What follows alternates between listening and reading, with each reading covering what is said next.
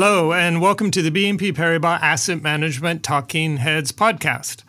Today I'm joined by Guy Davies, Head of Fundamental Active Equities. Welcome, Guy. Thanks for joining me. Thanks, Daniel. Uh, hello to our listeners. I hope you are safe and well. As we're all very much aware, we're in the midst of a, a geopolitical, arguably global crisis. One of the few things perhaps that we can say about those are that they're unpredictable and and very challenging, certainly from an investment point of view, when you can't predict what might happen in the way that we're used to by having Excel spreadsheets and models and history. This can move in many different directions. Nonetheless, Guy, I believe the way you try to manage your portfolios is with a longer term view. So you don't necessarily want to be swung uh, back and forth by, by daily events and, and headlines. Nonetheless, you do have to take uh, account of what's happening in the world. So, with those two challenges, what have you been doing in your portfolios over the last few weeks? Okay, well, th- well, thanks very much, Daniel. And you asked me a similar question a couple of years back and that reminds me the the alarming regularity that these events are coming through. Um, I think I responded back then by emphasizing the need to avoid knee-jerk reactions. So macro is dominating sentiment, resulting in volatility, and that can offer some interesting entry points. Uh, but it's also important to avoid the temptation to to trade so much.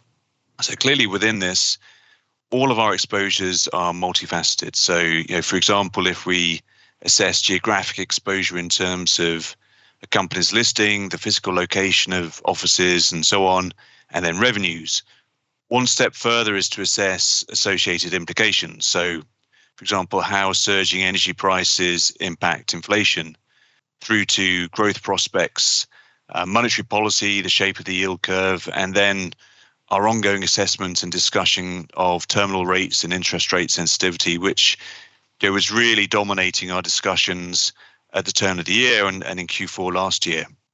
But what does all of that actually mean? Well, from a, a portfolio management perspective, the priority through periods of, of market stress and market distress, I should say, is really to avoid a permanent loss of capital. Many of our strategies have also got established benchmarks, as you know, so we also keep a very close eye on benchmark relative positioning. So, practically speaking, what are we doing? Well, we're focused on liquidity uh, and in certain strategies, reducing smaller cap exposure in favor of reinforcing you know, higher conviction names. We're looking to improve portfolio balance, and that's by barbelling defensive positioning alongside higher conviction growth names that many of which will have derated. And we've also been incepting and augmenting positions on weakness.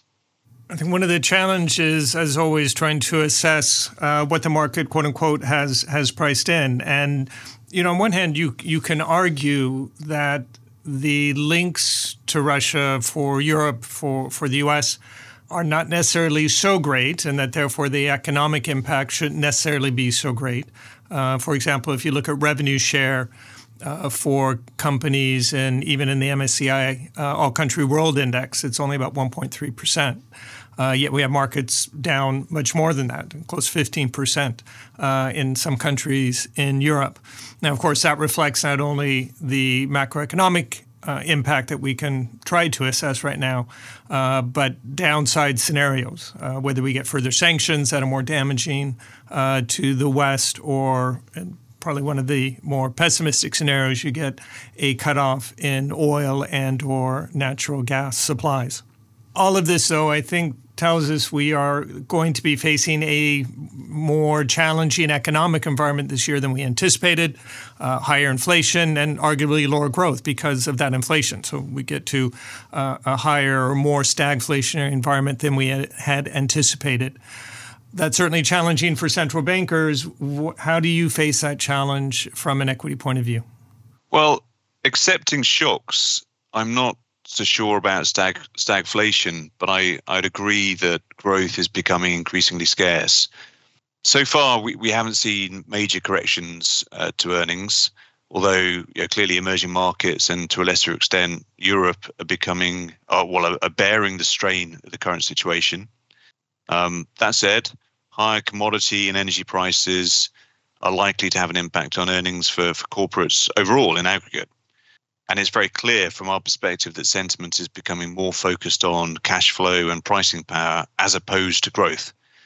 And it's also interesting when we look at sentiment, and you mentioned sentiment, you look at the market movements relative to the impact of certain specific events. You know, from a flows or technical perspective, the retail investor, which is estimated to be you know, up to about 25% of the US market, is continuing to impact prices. Um, and that's something that, you know, is an added element to the market as we move forward. So, you know, in circumstances like this, you know, portfolio balance is super important we may expect to see you know, the more defensive value areas from healthcare, utilities, staples performing well, and that you know, potentially performing well alongside growth names with established moats. You know, so, for example, technology, where we've seen some of the more significant repricing and derating over Q4 and the quarter to date.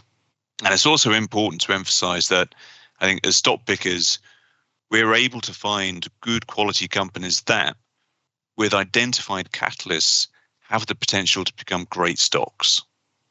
And that's, I think, is really important to emphasize through through periods um, of of significant stress. That you know our ability to find good companies and good opportunities is still there.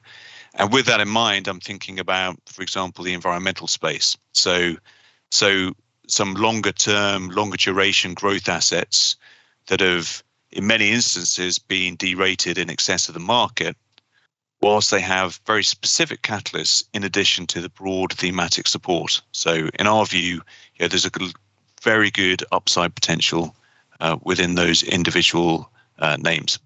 I think it's really important the point you raise about the outlook for earnings because on one hand, you know, it, it seems clear that commodity-linked sectors are actually going to see uh, or likely to see uh, earnings estimates increase, but then the impact on the other sectors in the market, as you point out, is really going to depend on their pricing power. Uh, it, input costs may go up, but if they're able to, to pass those costs along, margins don't necessarily uh, have to decline all that much if we do try to look ahead uh, and we all hope for a, a, quick resolution and a positive resolution to the crisis, uh, and then with that, ideally, a rebound in the market. So I would imagine at least thinking about what you might do uh, when we get to that point. What are you anticipating might be the styles, the countries, regions, sectors uh, where there are going to be opportunities that you hadn't anticipated? It's a good question, Daniel. And know, to your point on on earnings, you know, we we believe that earnings uh, or stock prices reflect earnings ultimately, and you know, stock prices do mean revert. So it's about you know that longer term view allows us to take a more fundamental view on the earnings and power of underlying businesses. Um, and as you know, the positioning for many of our strategies reflects that bottom up, longer term assessment of, of the companies. Um, and that in of itself includes considerations of interest rate and inflation sensitivity, uh, in addition to country risks, which are you know, clearly so so prominent at the moment. So perhaps um, maybe the best way of answering that is by giving a 10,000 foot view of our current positioning, which you know, in aggregate, I'd say by style, um, we're still tilted towards growth, albeit it's more muted. Um, the value exposure that we have is tilted towards more defensive value over cyclicals. From a sector perspective, we're neutral to slightly overweight financials. Um, this is an area that we've talked about in the past. Um, neutral banks, overweight insurance, uh, excepting China, where we're underweight financials.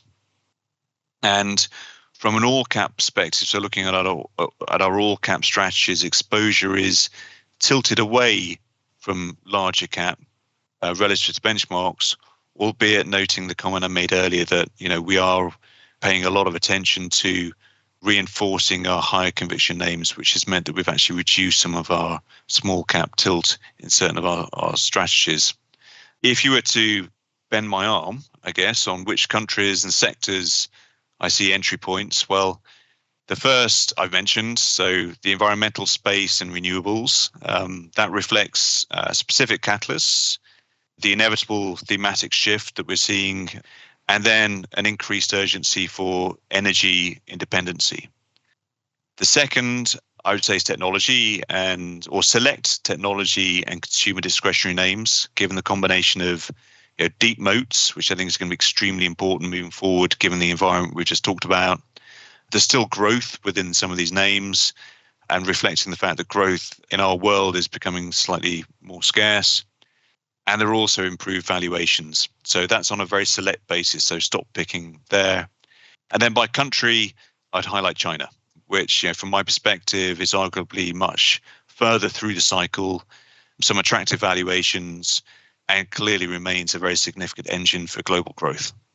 Thank you very much, Guy. If I can highlight a couple of the points that you made. Fundamentally, uh, you're long term investors, and your goal is to, among many things, avoid a permanent loss of capital.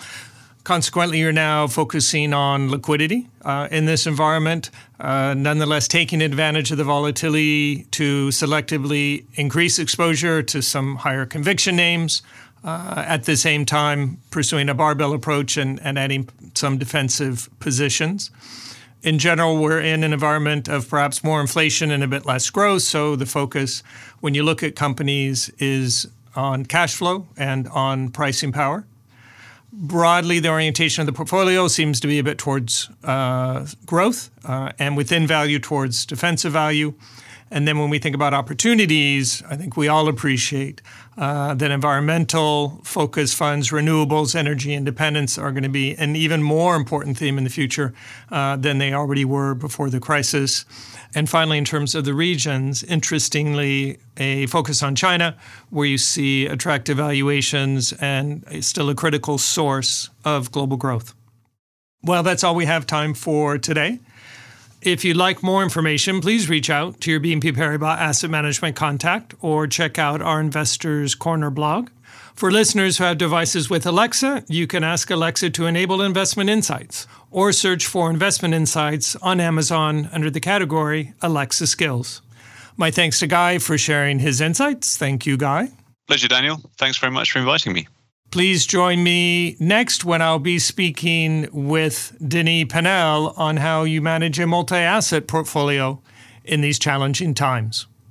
Until then, we hope you stay safe and take care. This podcast presentation includes a discussion on current market events and is not intended as investment advice or an offer of products or services by BNP Paribas Asset Management.